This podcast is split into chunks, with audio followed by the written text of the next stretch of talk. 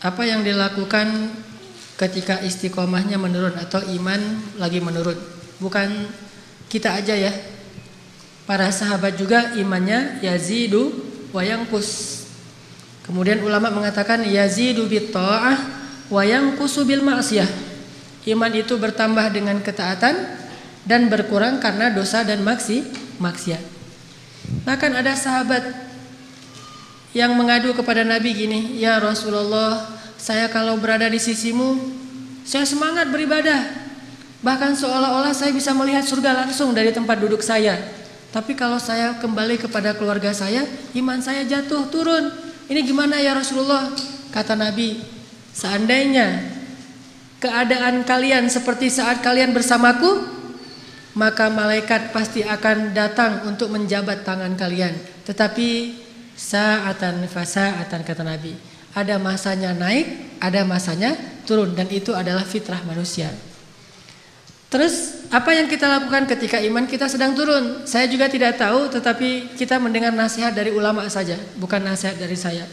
Kalau kita iman lagi turun, cari orang soleh dekati orang soleh. Ya ayyuhalladzina amanu taqullah wa kunu ma'as sadiqin. Wahai orang-orang yang beriman, bertakwalah kepada Allah dan sertailah orang-orang yang benar, yaitu orang-orang yang soleh. Karena hanya dengan menyertai orang soleh, kita bisa menjaga keimanan kita. Jangan sampai drop banget. Mungkin tetap turun, cuma nggak sampai drop. nggak sampai habis-habisan. Karena Nabi mengatakan, Almaru ala dini khalilih. Seseorang itu tergantung agama sahabatnya.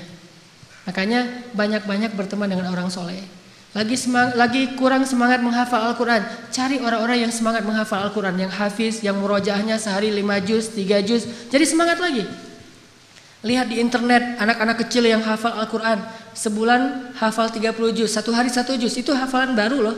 Satu hari satu juz, sebulan 30 juz, dan mereka gini-gini terus, jadi semangat lagi.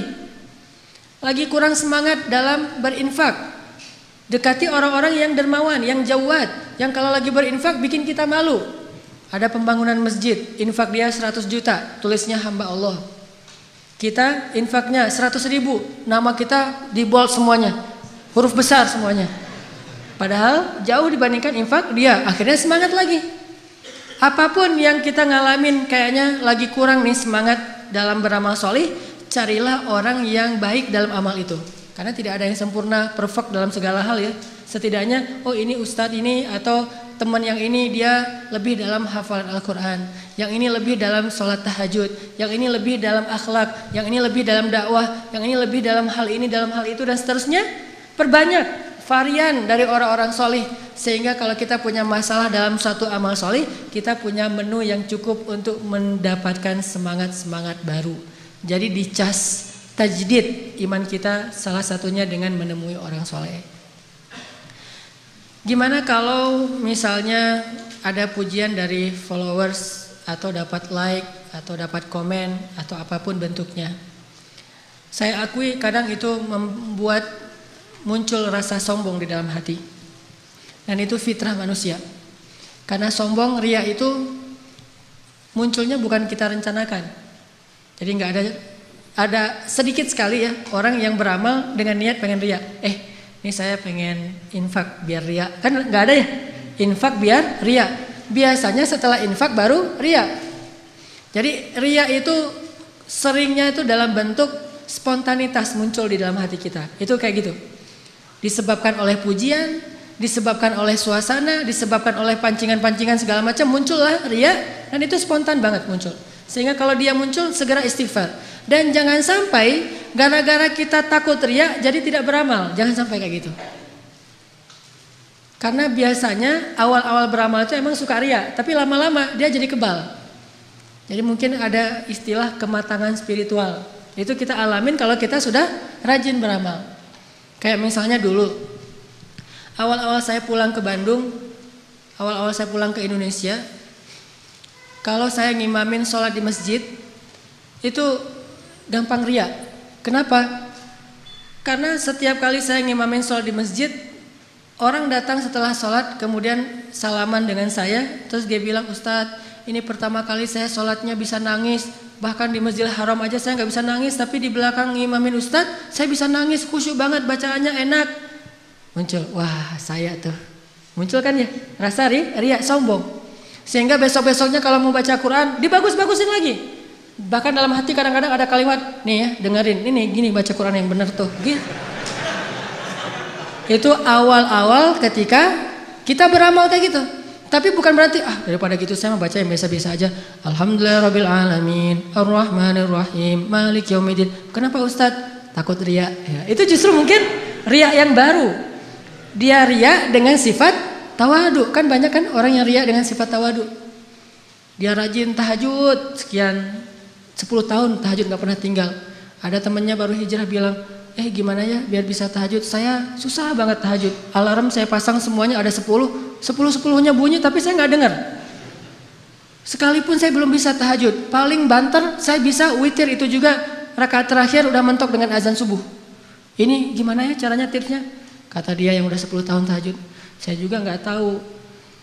Mungkin uh, ini pengalaman saya ya karena saya juga masih belajar udah 10 tahun sih saya tahajud Dari pengalaman 10 tahun saya tahajud, mungkin memang harus banyak-banyak berdoa sebelum tidur.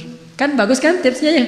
Harus wudhu, kemudian jangan hanya mengandalkan alarm, tapi harus niatnya yang kuat. Itu yang membuat saya alhamdulillah 10 tahun gak pernah tinggal tahajud. Habis semuanya tuh. 10 tahun beramal, semalam pun tidak ada nilainya di mata Allah kan? Tapi jangan gara-gara takut ria, ah Oh kamu belum bisa tahajud. Saya mah takut tahajud. Kenapa? Daripada saya tahajud terus ria Mending kayak gini aja. Nah ini juga salah. Kenapa nggak mau hafal Quran? Udahlah saya cukup dengan Al-Kafirun, An-Nasr, Al-Ikhlas, Al-Falak, An-Nas. Kenapa? Daripada nanti saya capek-capek ngafal Quran Terus disebut Hafiz jadi gugur semuanya Mending saya nggak usah disebut Hafiz. Kenapa nggak pergi berangkat? Udah udah mampu. Daripada nanti saya jadi ria gara-gara disebut Pak Haji, Bu Haja, mending saya jadi orang biasa aja. Ini ria yang lain, ria dengan sifat tawadu. Ah, saya nggak bisa apa-apa dalam hati. Ah, saya orangnya tawadu ya. Itu namanya. Ada yang ria dengan istighfar. Istighfar, dia pakai cetekan itu yang ada apa angkanya. Pas ngeliat orang lain angkanya baru 100, dia 7000. Ah, astagfirullahaladzim, astagfirullahaladzim. Astagfirullah, jangan muji-muji saya nanti saya ria. Astagfirullahnya astagfirullah ri, ria. Makanya ulama mengatakan ada orang yang butuh mengistighfari istighfar yang sebelumnya. Beristighfarlah atas istighfarmu. Astagfirullahaladzim. Tapi dia ria dengan istighfar yang fasih gitu. Ada orang yang membaca Al-Quran juga ria. Tapi jangan takut karena Imam Syafi'i pernah bilang, Ta'allamtul ilma li ghairillah fa'abal ilmu ayyakuna illa lillah. Dulu aku belajar ilmu itu bukan karena Allah. Imam Syafi'i juga kayak gitu. Tapi setelah saya belajar, ilmu itu menuntun saya untuk karena Allah. Dulu awal-awal sering banget ria, tapi setelah sekian lama baca terus berusaha yang sebaik mungkin yang saya bisa, lama-lama udah alhamdulillah nggak terlalu ngaruh yang kayak gitu-gitu. Habis ini ada Ustaz alhamdulillah bagus. Kenapa? Saya men mencoba untuk menetralisir dengan membandingkan diri saya dengan orang lain jauh lebih banyak banyak yang lebih jauh lebih hebat lagi dari saya. Buka YouTube ada Toha Junaid. Ada banyak sekali termasuk bahkan yang sekarang bareng-bareng dengan saya di Pemuda Hijrah, ada Muzammil Hasbala, ada Taki Malik, ada Ibrahim Quran, ada banyak yang mungkin lebih muda dari saya, bacaannya lebih bagus, hafalannya lebih banyak, dan siapa saya dibandingkan mereka? Karena membandingkan dengan orang yang lebih hebat. Jadi ah kamu belum tahu aja lebih hebat dari saya. Mungkin kamu baru ketemu sa saya. Coba nanti ketemu yang lebih hebat. Anak kecil 7 tahun menghafal Al-Quran sebulan hafiz 30 juz. Dalam dalam waktu 6 bulan dia hafal dengan 10 kiroat. Siapa kita dibandingkan dia?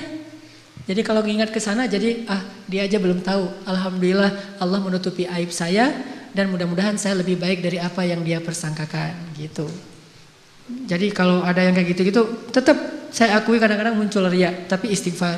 Muncul sombong, tapi istighfar. Followers misalnya seribu gitu, ada yang sepuluh ribu. Sepuluh ribu, ada yang seratus ribu. Apa sih yang mau dibanggain? Lagian yang nge-follow kita itu manusia. Lebih bangga lagi kalau followersnya itu malaikat. Yang tadi, begitu posting, yang like Jibril. Wah itu keren. Nih yang like misalnya uh, Wisnu Nah, ini manusia banget kan?